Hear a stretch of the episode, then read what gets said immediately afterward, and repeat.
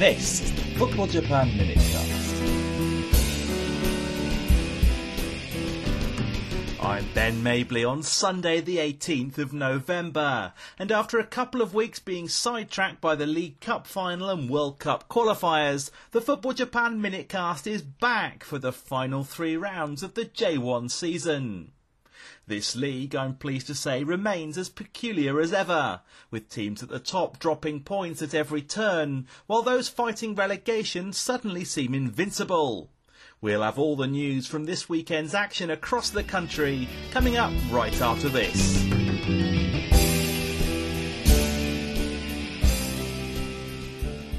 Well, hello again, and J1 leaders Sanfrecce Hiroshima slipped to a 2-0 defeat away to third place Urawa Reds on Saturday.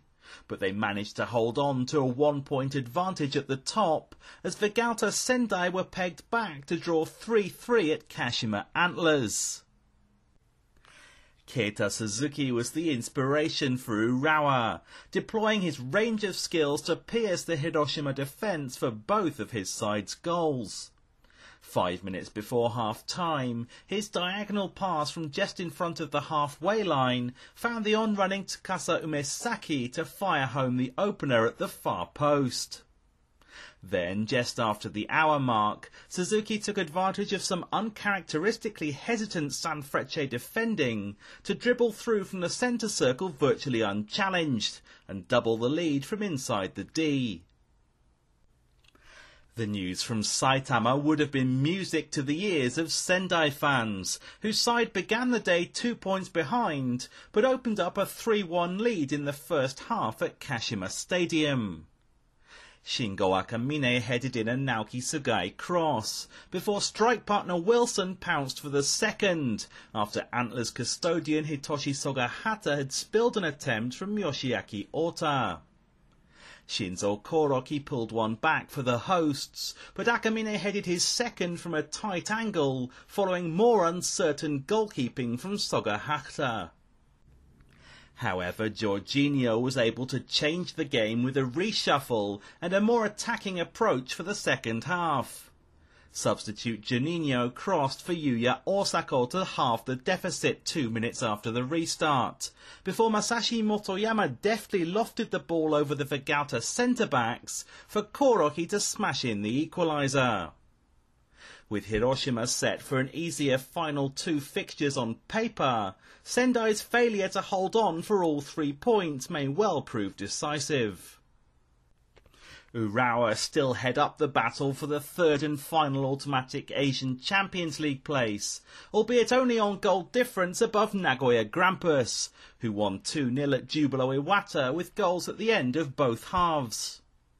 Sagan Tosu are two points adrift in fifth, after coming from behind to win 3-2 at relegated Consadole Sapporo. With Kashiwa Reysol one further back in sixth, following their Leandro Dominguez inspired 2-1 victory away to Yokohama F. Marinos.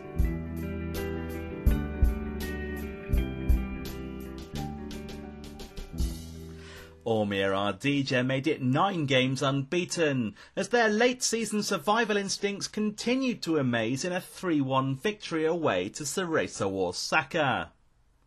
With a waterlogged pitch serving to nullify both sides' attempts at passing the ball, the match remained goalless until Milivoje Novakovic superbly converted a free kick from about 25 yards, left of the goal after 37 minutes.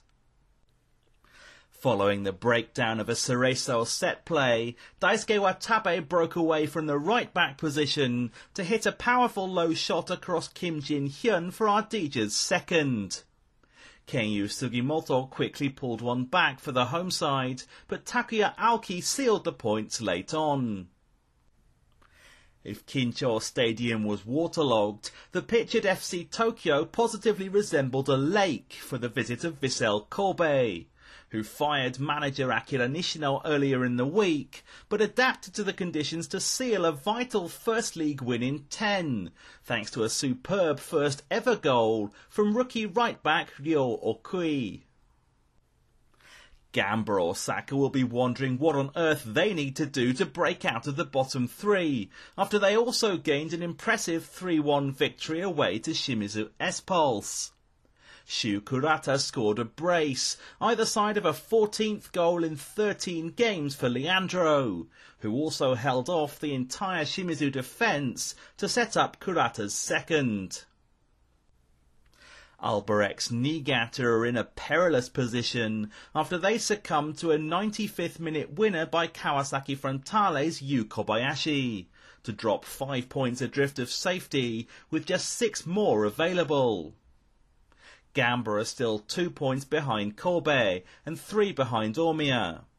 Kashima and Cerezo are now suddenly right back in the relegation picture too, respectively three and four points clear of danger.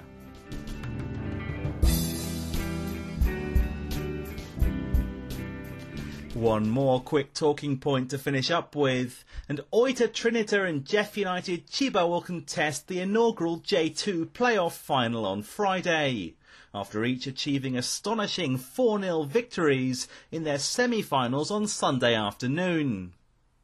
The idiosyncratic rules for the J-League's new experiment dictated that by virtue of respectively finishing the regular season in third and fourth positions, Kyoto Sanga and Yokohama FC would not only enjoy home advantage for the single-legged semis, but only needed to draw to progress to the final.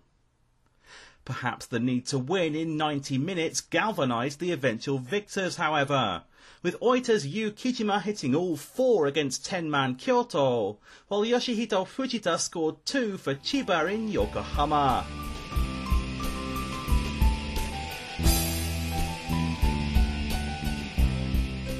Well, that's all for today. Everything could technically be decided next weekend on the penultimate round of J1 fixtures. Do join me again in seven days for news on that, plus, of course, that J2 playoff final. Bye for now.